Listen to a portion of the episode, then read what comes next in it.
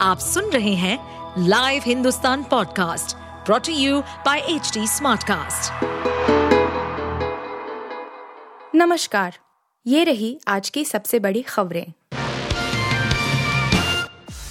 चाचा भतीजे की मुलाकात में उलझा इंडिया पवार की खामोशी ने और बढ़ाई चिंता। महाराष्ट्र में सियासत दिलचस्प होती जा रही है। इंडियन नेशनल डेवलपमेंटल के सबसे अनुभवी नेता और एनसीपी अध्यक्ष शरद पवार को लेकर खुद इंडिया गठबंधन के नेता उलझ गए हैं। वह यह समझने की कोशिश कर रहे हैं कि आखिर चाचा भतीजे के बीच मुलाकात का मकसद क्या है।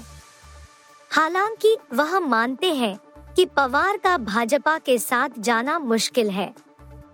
दिलचस्प बात यह है कि शरद पवार और उप मुख्यमंत्री अजीत पवार दोनों का कहना है कि इन मुलाकात के राजनीतिक मायने नहीं तलाशने चाहिए बकौल शरद पवार, अजीत पवार से कोई राजनीतिक चर्चा नहीं हुई है, पर घटक दलों की धड़कने तेज हैं। महाराष्ट्र कांग्रेस के एक नेता के मुताबिक, शरद पवार को समझना बेहद मुश्किल है इसलिए मुलाकातों को लेकर सवाल है।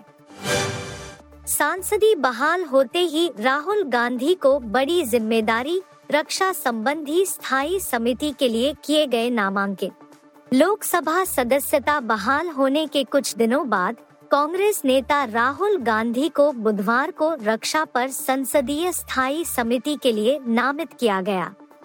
मार्च में अयोग्य ठहराए जाने से पहले राहुल गांधी रक्षा पर संसदीय पैनल के सदस्य थे।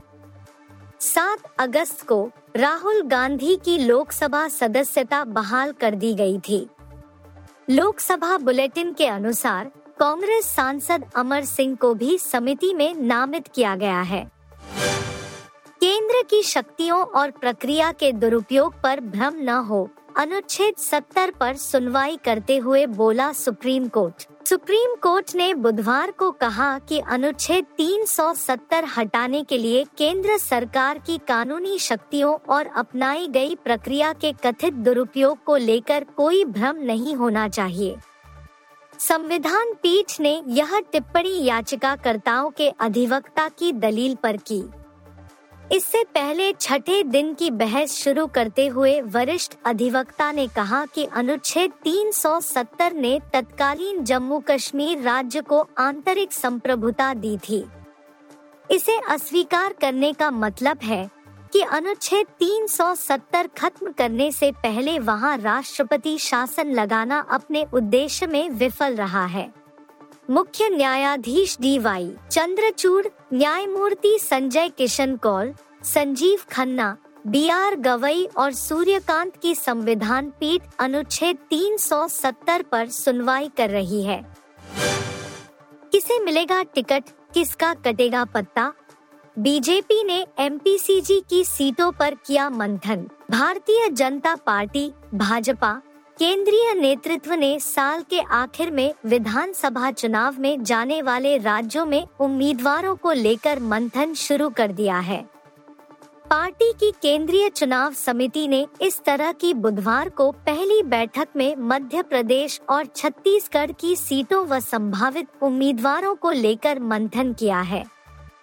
दोनों राज्यों की सीटों को चार श्रेणियों में रखा गया है। और उसके हिसाब से उनकी रणनीति बनाई जा रही है। यह पहला मौका है कि भाजपा ने किसी विधानसभा चुनाव से तीन महीने पहले ही उम्मीदवारों को लेकर केंद्रीय स्तर पर मंथन शुरू किया है। द्वारका एक्सप्रेसवे पर कैग रिपोर्ट से हंगामा, संसदीय समिति को जवाब देगा केंद्र, कांग्रेस ने की यह मांग। नियंत्रक एवं महालेखा परीक्षक, कैग की ओर से द्वारका एक्सप्रेसवे निर्माण में वित्तीय अनियमितता के आरोप का जवाब सड़क परिवहन और राजमार्ग मंत्रालय संसदीय समिति को देने की तैयारी कर रहा है।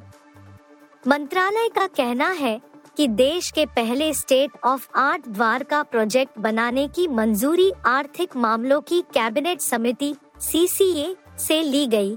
जिसमें 206.4 करोड़ रुपए प्रति किलोमीटर एक्सप्रेसवे बनाने का ज़िक्र है।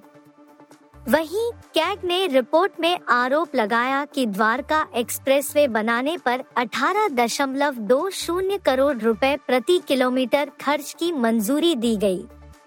जबकि प्रति किलोमीटर एक्सप्रेसवे बनाने पर दो सौ इक्यावन करोड़ खर्च हो रहे हैं।